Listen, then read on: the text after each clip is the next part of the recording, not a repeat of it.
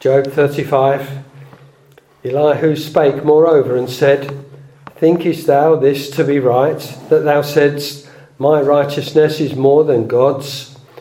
For thou saidst, What advantage will it be unto thee, and what profit shall I have if I be cleansed from my sin? I will answer thee, and thy companions with thee. Look unto the heavens and see, and behold the clouds which are higher than thou. If thou sinnest, what doest thou against him? Or if thy righteousnesses be multiplied, transgressions rather be multiplied, what doest thou unto him? If thou be righteous, what givest thou him? Or what receiveth he of thine hand? Well, we've come to Job chapter 25 in our studies in this marvellous book of Job, and just this chapter here this evening, perhaps the shortest amount of verses we've looked at for a while, but just 16 verses in Job chapter 35. Now, Elihu, younger than the three comforters, and we reckon younger than Job also, had come as a preacher to all of them, and spake only of what he had by revelation, not tradition, not human philosophy, but the word of God he brings to them, as of course all preachers ought.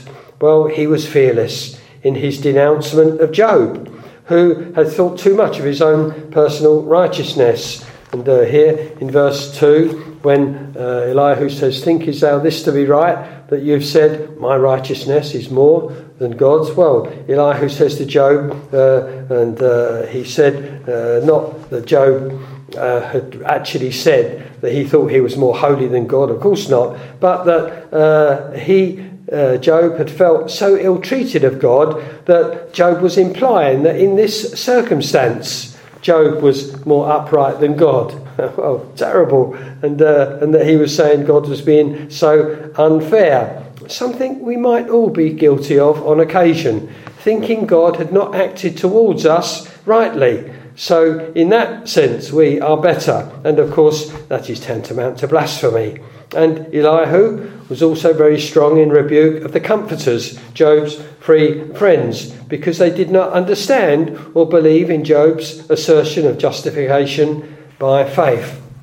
In chapter 34, we saw that Elihu had taken Job to task for saying things in his depression that he knew Job didn't really believe in his heart of hearts. Look there, chapter 34 and verse 9. For uh, Job had said or implied, It profiteth a man nothing that he should delight himself with God. Indeed, if Job had, has complained of God being unjust, well, that was terrible. It was bad enough to accuse civil dignitaries of such things, as in 34 and verse 18. Is it fit to say to a king, even if it's not the most wonderful of kings, is it fit to say to the ruler, Thou art wicked, and to princes, Ye are ungodly? Well, if it's not fit to say it to a prince or to a king, surely not to God. No, Job had, verse 30, uh, chapter 34 and verse 35, Job had spoken without knowledge and his words were without wisdom, and his pride needed to be abased because Job was, chapter 34 and verse 37, he was in rebellion. And he was clapping his hands among us as if he was triumphing, as if he had said, Yes, I'm absolutely right. And he multiplied his words against God. But none, nonetheless, Elihu was seeking to justify Job's doctrinal and spiritual standing. And in chapter 35, Elihu is going to deal with Job's greatest problem at the moment. Hadn't always been his problem, but it was a problem now. Now that he'd got into this discussion with the friends, now that he had complained so much to God, well, this was now Job's greatest problem uh, in the midst of all that had come upon him. Uh, uh, just let you know what that is in a moment. Well, a superficial look at the book of Job might have us listing Job's great problems as, of course, the loss of his family, and of course, the loss of his wealth, which was tremendous, and of course, his great loss of health, this horrible disease that Satan had smitten him with. And, and uh, in which he thought he was soon going to die. But in fact, Job could have handled all these things. Many of the Lord's people have. In fact, the first chapters of the book of Job showed that he did cope very well with those tremendous problems. I'm not sure that we would, but he did. Even his wife tries to get him to give up. Well, he censured her and he held on magnificently to his beliefs. His faith was intact, even when he was on the dunghill, scraping his poor chafed shin with uh, uh, skin with um, a piece of potsherd. Well, there was here a deeper spiritual problem that Job had. And it is a problem, I believe, that we all experience, even if we do not share Job's catastrophes. And it's this he had lost his felt communion with God. His God now seemed to be far away. It seemed to him that praying was useless. He detected no answer. He'd lost all his joy. That joy that he once knew when he walked with his God and felt God's closeness he felt alone. He felt deserted. This was, in fact, a far greater loss to Job than the well known losses that he experienced. It was as if God had turned his face from him. And no matter what Job did, he just could not seem to feel in his own soul that God was alongside him in his struggles and in his agony. Now, we all experience these things from time to time, so we will be most interested to know how Elihu ministers to Job in this part of his speech in chapter 35 of this unique book. And indeed, I don't reckon that there's anywhere else in the Bible that you come across such detail of this problem that Job had and uh, Elihu spelling it out to him. So we wouldn't do without this chapter. So anyone that dismisses Elihu as just being repetitive, uh, repeating what the friends had said, well, we can't go along with that. We see this as amazing, powerful preaching, personal preaching to a spiritual man, and we certainly still need that. Well, in this chapter, Elihu gives Job six reasons for Job's loss of felt fellowship with his Lord. And it is in understanding these reasons that we'll be greatly helped as well. and the first reason for his felt loss of fellowship, of communion with God, is that Job harboured a sense of grievance. You see, Job had begun to think that he was pretty much perfect when it came to holiness and walking with his God. He had striven so hard to do all that uh, might please his God, his worship, his testimony, his morals, his heart, even, and his thinking, all were sharpened to a very great extent. So that indeed Job was a great man of faith, one that feared God and shunned evil. He was a spiritual man, no doubt about that. He had the praise of God himself in those early chapters. He was set for the very devil's challenge as to why Job lived for God as he did. There's no doubting Job's spiritual stature. He was far greater, of course, than any of us. but the very vast progress that Job had made in spiritual things became a snare to him in this situation. He thought himself to be good. He trusted he did all things well, and he expected God to be pleased with him. Well, not in a gross way like the Pharisees of our Lord's day, but there was a hint of this. There was creeping up on him, and it had taken hold, this kind of thinking, and it was all aggravated, of course, by the Comforter's public judgment of him that really he was secretly wicked and a very great hypocrite, so that Job felt he had to deny that, so that in all this, together with the highly significant physical and mental pain that he was suffering through his great losses, he began to feel what good had it done him to try to be holy, there in verses 2 and 3.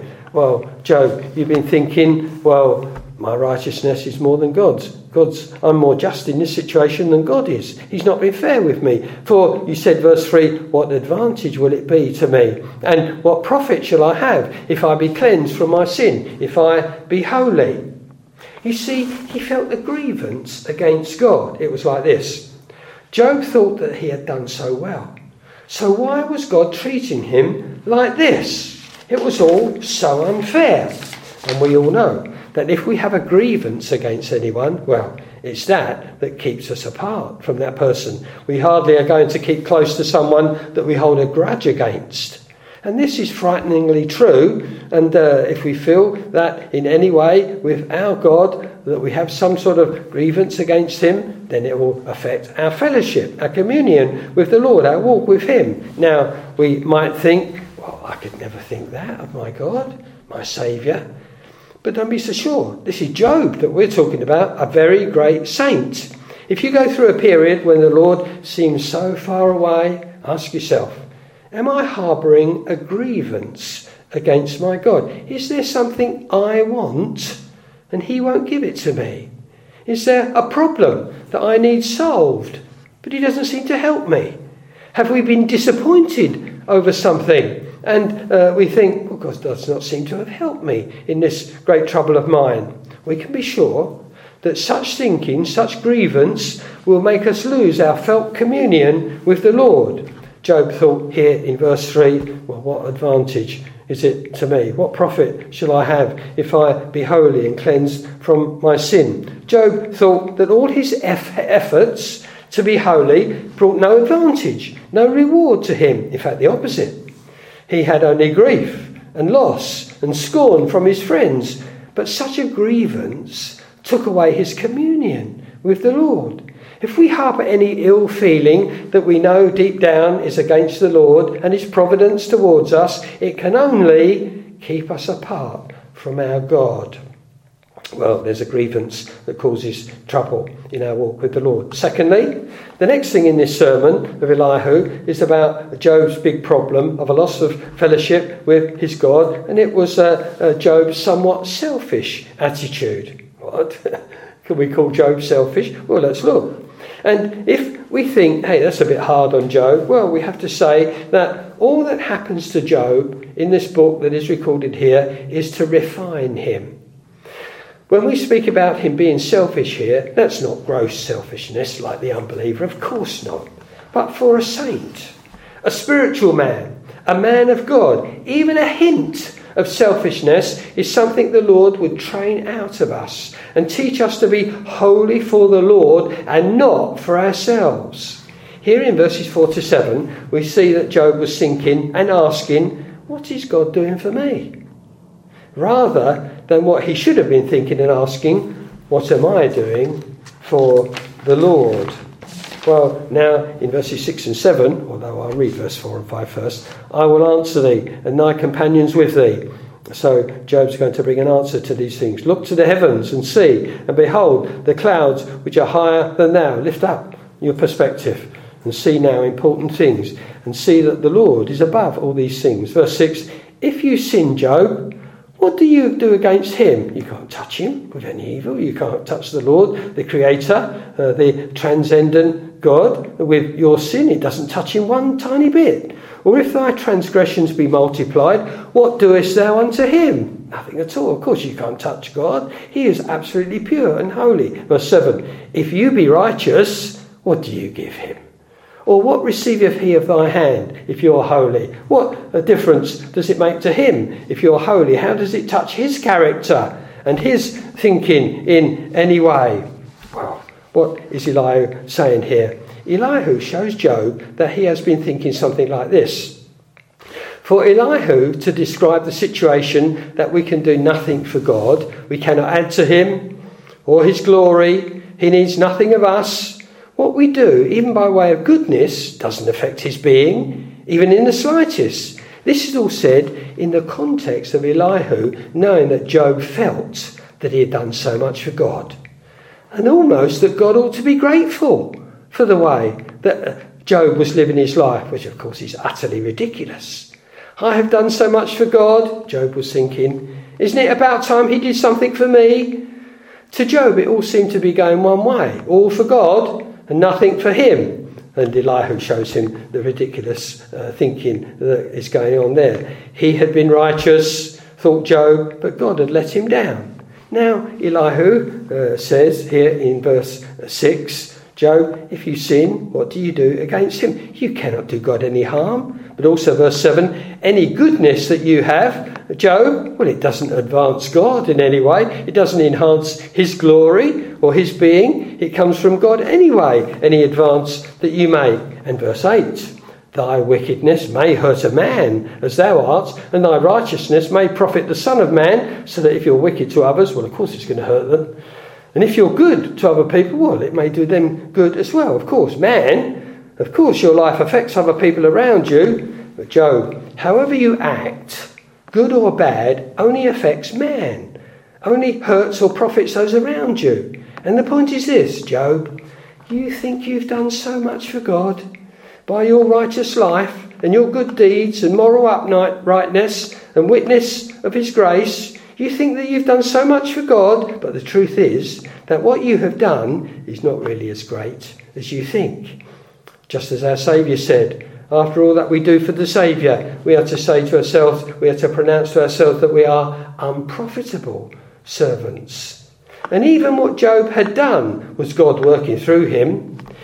Now, we also can be selfish like that and say, Look, Lord, at what I've done. Won't you do something for me? But we can see that this is all too silly for words. Well, such a feeling will make you lose your felt sense of communion with God. If we ever get to thinking, is it not about time that God did something for me, something that I want? Things must be in a bad way with us if we're thinking like that. We must get back to the cross. And we must never again think of uh, the Lord not doing much for us. How terrible for a believer to say and think such a thing. And this is a warning to spiritual people, even say those who truly want to see a church grow and flourish. And we think, Lord, we've done all this, all this hard work, and we've prayed all these years, and we've worked all this time, and we've gathered in the children, and we've spoken in the open air. Lord, we've done all this. Can we not have an increase? Can we not now see some blessing? Well, such thinking is selfish and really silly. We are only thinking of ourselves and our feelings. Of course, we want to establish a strong gospel church, but we will never do that thinking, why won't the Lord give it to us after all that we have done? It will harm us spiritually. We can be sure of that, that sort of selfish thinking. Third, and here's another thing that will inhibit our communion with the Lord, and it was a great problem for Job in his present circumstances, and it was this complaining rather than praying. And here we have in verses 9 to 11 some rather difficult words. In fact, the rest of this chapter has diff- difficult uh, wording, but we'll come to an understanding of it. Look here in verse 9. By reason of the multitude of oppressions, they make the oppressed to cry. They cry out by reason of the arm of the mighty. To cry, to cry out. Well, to cry out in complaint is what uh, Elihu means but not sincerely praying to God. Verse 10 But none saith, Where is God, my Maker, who giveth songs in the night? Verse 9 It's most natural for people, even the Lord's people, to cry out in affliction, of course, and in pain, of course. But with Job, it was not so much a cry uh, to be sustained and to be helped, but, Why, Lord?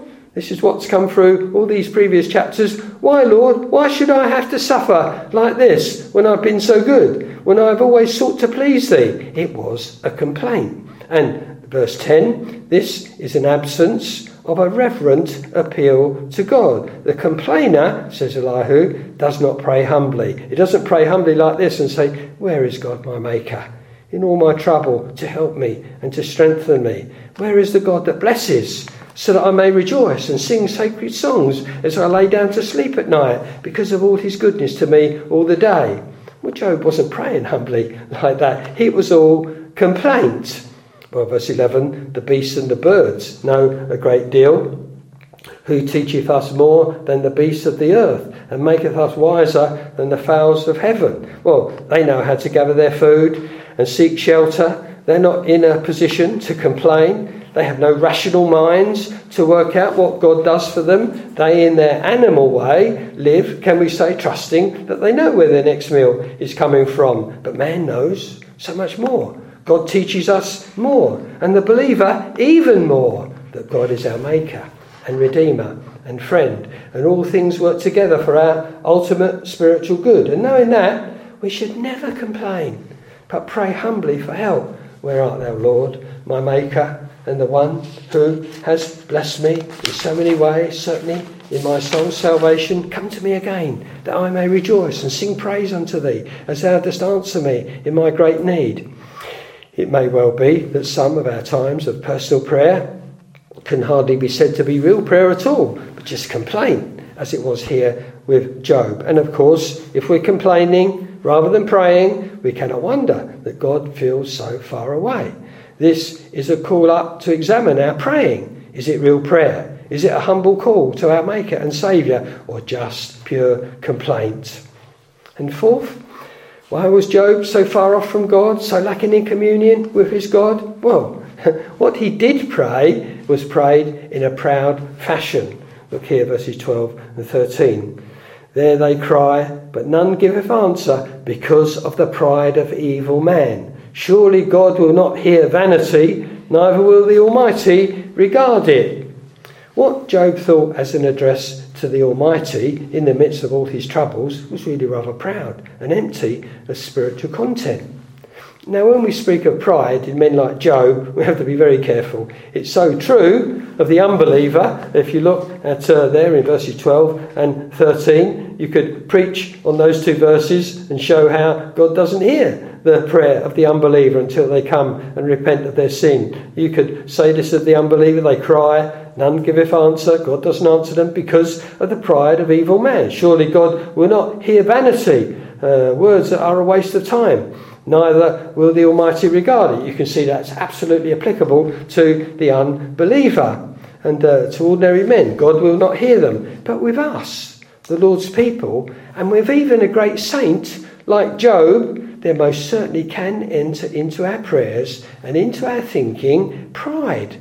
It is still our chief enemy. And if anything, it will make any progress in spiritual things, well, uh, if we do make any progress in that way, the devil will soon have us thinking, haven't we done well? But it can be very hidden, this pride of the heart, and it is an evil. Job was not an evil man, of course not. But the pride of the Christian believer is as the pride of evil men. It's the same thing, it's the same sin. And if our prayers, like Job's, are the sort of prayers that have a hint of, should not God do this for me? Have I not earned by my life and sacrifice that God should do this and He should do that for me? And I only speak of a hint of this, a tendency at most. God forbid that we should approach the throne of grace like the proud Pharisees of old. But where there is even a hint, an ounce of such thinking, there's not much hope of an answer, as we had there in verse 12. God may not even regard it. If we have sin in our heart, it sets up a barrier between us and our God. We must be totally sincere in our prayers. Oh, this is so hard for us.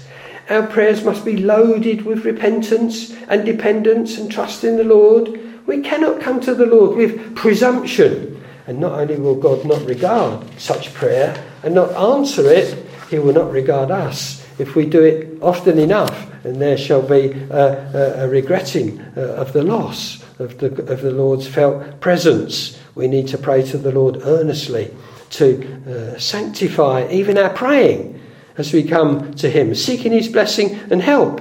I remember our late sister often here asking the Lord to forgive our very prayers. Well, she understood this. Well, the fifth thing is this he prayed without trusting. He prayed really without faith. And that's why God was aloof from him. Verse 14 Although thou sayest thou shalt not see him, yet judgment or justice is before him. Therefore, trust thou in him. So often the Lord is good to us and we feel him close, but also he tests us. Do we still believe him and trust him when we cannot feel him, when, when we do not see him? As it says in verse 14, though you say you do not see him, that is, sense him, feel him. Yet judgment or justice is before him. Therefore, trust him. Wait for him. Trust that in the end he will do what is right. Of course. You must believe that, Job, says Elihu. And if we find that we not, uh, do not have trusting faith in our prayer in times of darkness, we must pull ourselves together. We must believe that He is for us, that He will act for us in our best interests. And we may have to wait, and He wants to see that faith. But so often, as with Job here, we give up. We think, what's the use? Our trust runs so low. We have no thought that the Lord is testing us and proving even to Satan that we are the Lord's. And will trust our God though he slay us. So often we give up, and with that, it may be a long time before a felt sense of the presence of God returns to us. And lastly, uh, in this chapter, how shall we lose fellowship with our God? Verse 15. And these are very difficult words. But now, because is it not so? He hath visited in his anger, yet he knoweth it not in great extremity. Therefore doth Job open his mouth in vain. He multiplieth words without knowledge. Well, and how uh, shall we lose fellowship with our God? Well, I'll try to paraphrase this verse 15. Because it is not so. Because God does not show you all you want to know, Job. Because you've been asking, tell me what this is all about. Why do I deserve this? Because God doesn't uh, show you all you want to know, because it is not so.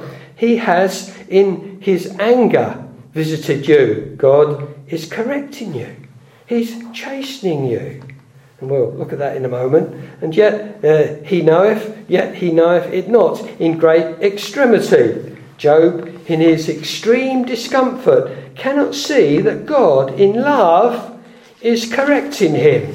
Well, now, as I say, these words are difficult, but that's the idea. Be sure the chastening in this situation is not seen in Job's family loss, the physical loss. It's nothing to do with that. That's, of course, what the comforters were saying. No, that's not what Elihu's talking about. But he was being chastened for spoiling his testimony before his friends and his open complaint of God, so that now God seems so far away. And that was the chastening. The chastening of Job here, in his extremity here, when God visits him with his anger, was that he now had lost that felt sense of the presence of God. Job had not thought of that as a possibility. The chastening was a loss of fellowship. Have you overlooked the fact, Job, says Elihu, that you uh, are being extremely foolish in your thinking? So that God has to deal with you in uh, judgment, in chastening, so as to bring you back? Well, the wording, as I say, is very difficult, but the lesson is very clear at least. If things do not go well for us, and we complain rather than at least accept that the Lord may be teaching us a hard lesson. If we will not countenance such a thing that God is sorting us out, then coming back to a close communion with the Lord will be a hard matter. So, with Job, these words seem to mean that Job had not taken account of the fact that God might be chastening him. He had visited him in his anger because his witness had been spoiled, and God was dealing with Job's folly and all in love, of course, as we know chastening is towards his people, all to advance Job spiritually. The trouble with Job was that he rather thought too much of his believing stand to think that there could be a possibility. And so God seemed so far away, and he didn't realize even that he was being chastened.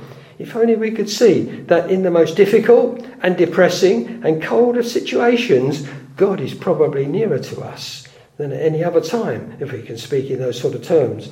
But so often we do not see these things. But any one of them may make our God to seem far away, as we see in this chapter. I just repeat the headings. If we hold a grievance against him, well, he'll seem far away. If we have even a slightly selfish nature, well, that will cause trouble between us and our walk with God. If we complain rather than pray sincerely, that will do it. If we pray proud, empty prayers, well, of course, the Lord cannot draw close to us. If we have a loss of faith and trust, especially in what God is doing, then, of course, He will not seem very close to us. And if we do not detect that the Lord may be chastening us, then, of course, again, we won't learn that lesson and we won't be brought back quickly to the Lord. Well, we will find it hard going on the Christian pathway, and the Lord will seem to have hidden his face from us if any of these things uh, become part of our experience, and we know that they jolly well do. Well,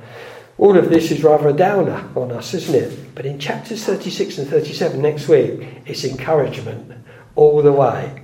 And uh, we have to say here that Elihu is a very great preacher and he deals with the heart sin of Job. And may the Lord deal with us also. Amen. Amen.